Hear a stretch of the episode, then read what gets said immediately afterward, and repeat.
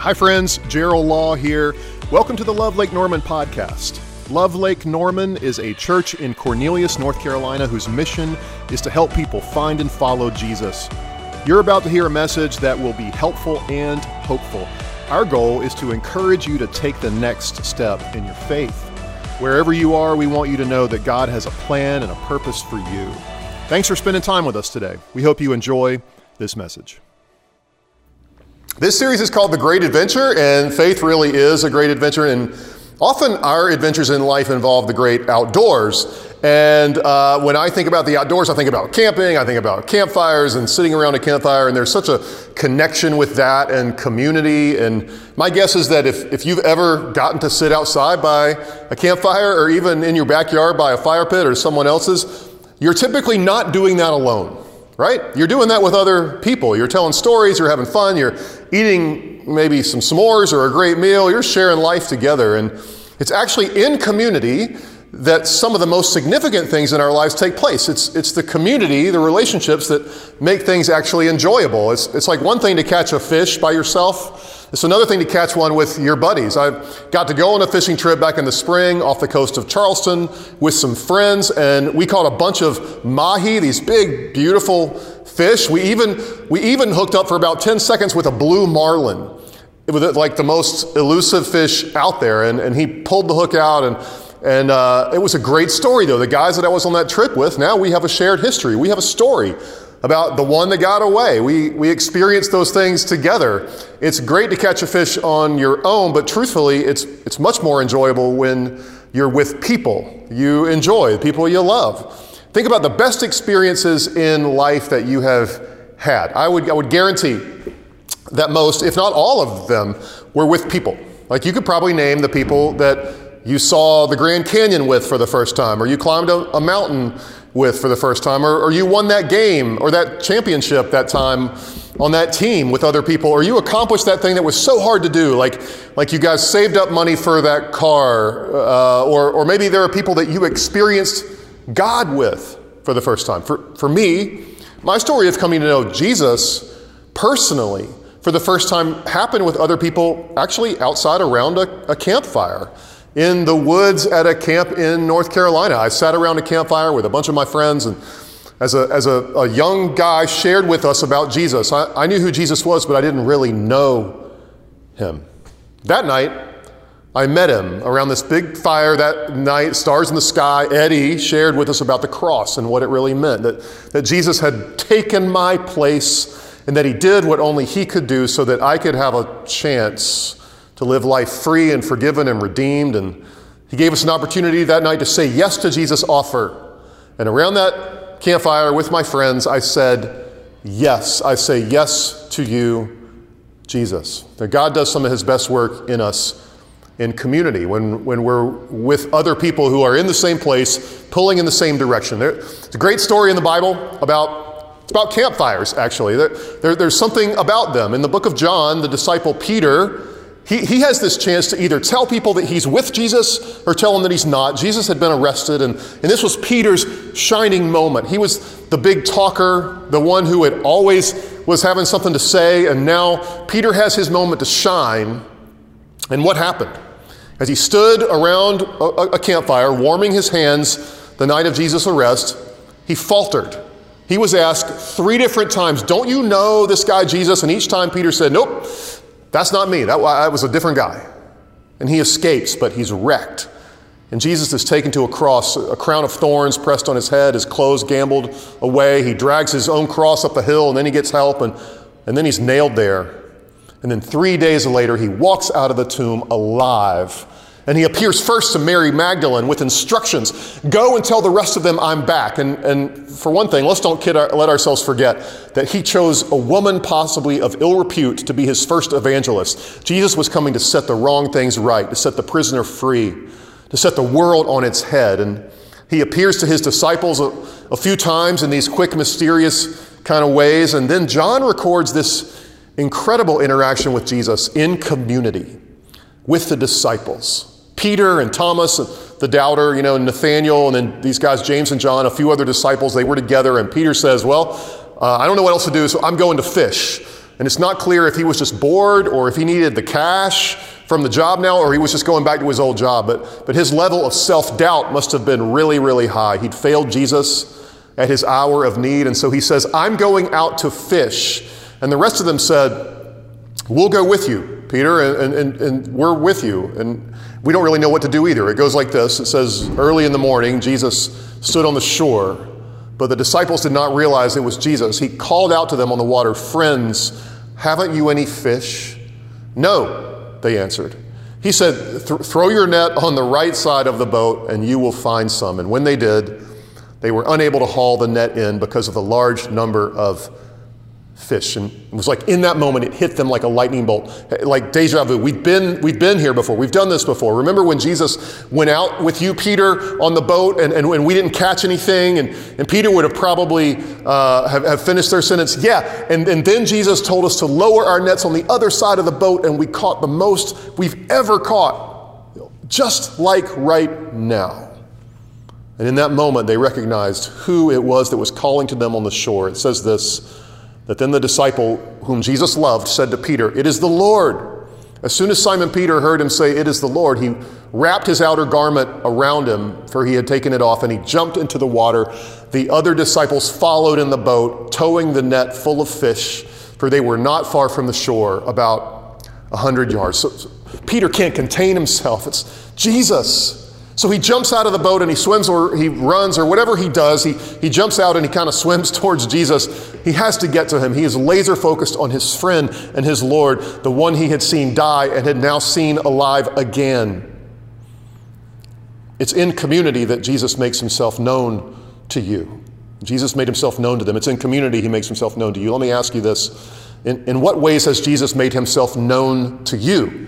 Through community. Maybe it's been through someone you knew growing up who was a Christ follower and you weren't, and who walked with you and showed you what it meant to follow him. Maybe you were in a Bible study where you learned about Jesus in a new way and it changed you.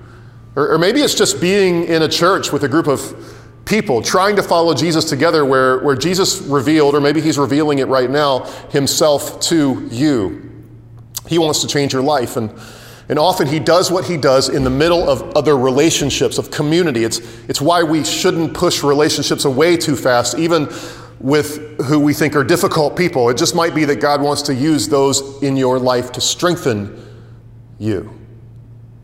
God shows up and introduces himself to us in community. Well, Jesus makes himself known to us, and he often does that through relationships and the people around us. And what he did with them is he reintroduced himself to the disciples. And what's the first thing that he does with them? Does he send them out then on another mission? Does he task them with going to tell the whole world the good news, or assign them new roles with added responsibilities? Not exactly. John records it like this. When they landed, they saw a fire of burning coals there with fish on it and some bread. Jesus said to them, bring some of the fish you have just caught. And so Simon Peter climbed back into the boat and dragged the net ashore. It was full of large fish, 153, but even with so many, the net was not torn. Jesus said to them, come and have breakfast. None of the disciples dared to ask him, who are you? They knew it was the Lord. Jesus came, he took the bread, he gave it to them, and did the same with the fish.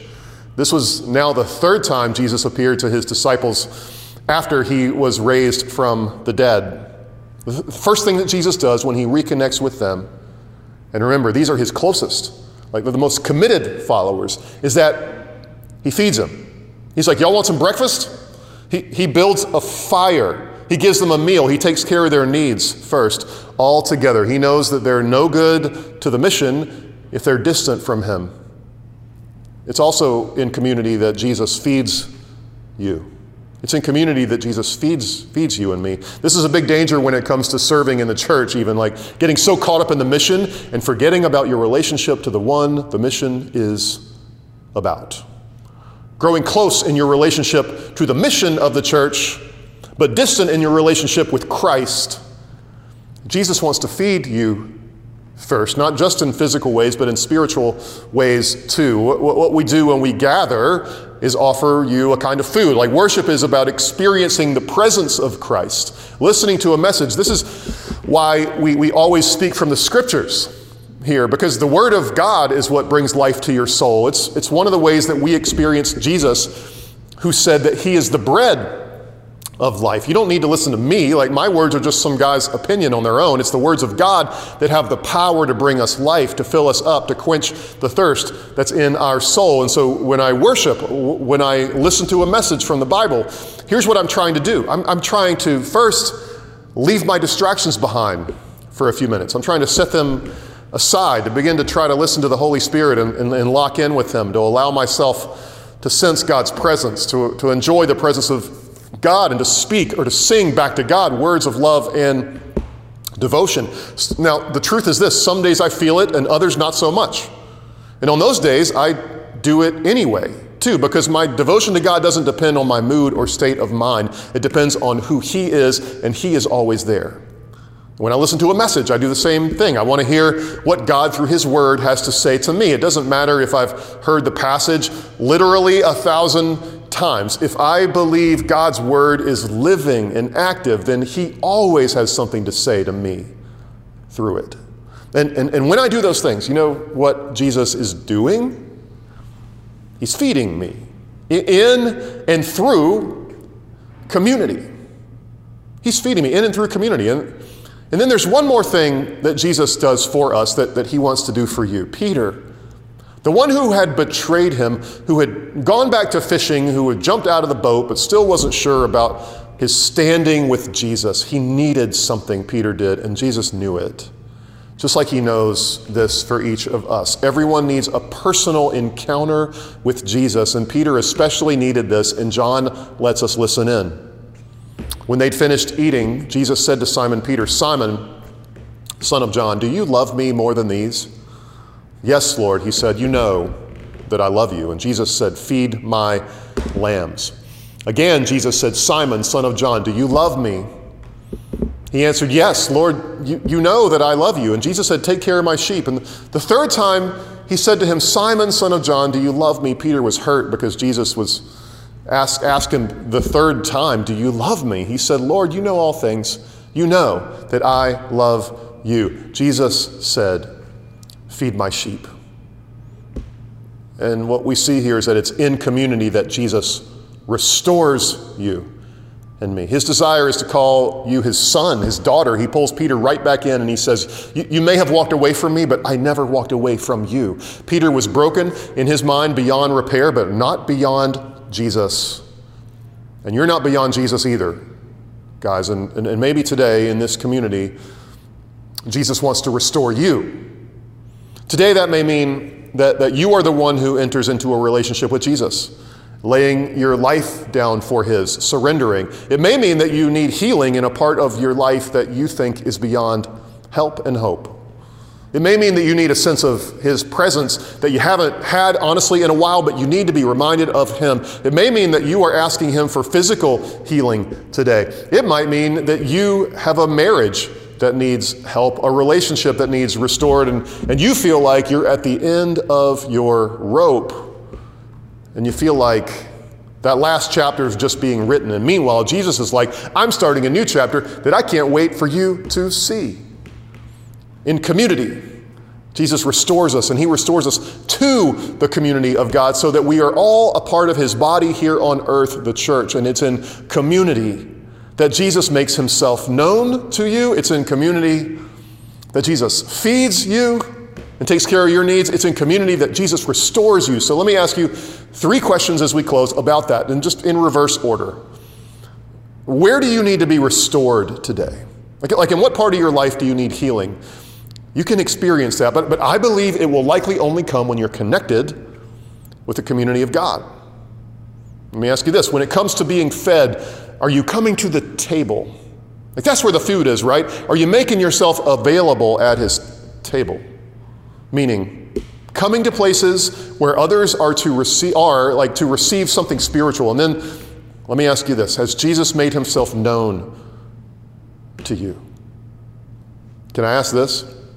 Are you paying attention? Because he wants to make himself known to you. And he's one prayer away. Let me pray for you. God, for those of us who are ready to know you, you are making yourself known. You're not mysterious. You say, hey, when you invite me in, I will come in and I will eat with you and we will have a meal together. And that is so much more important even than food, God, even than physical food. The spiritual nourishment, spiritual healing, restoring us to you.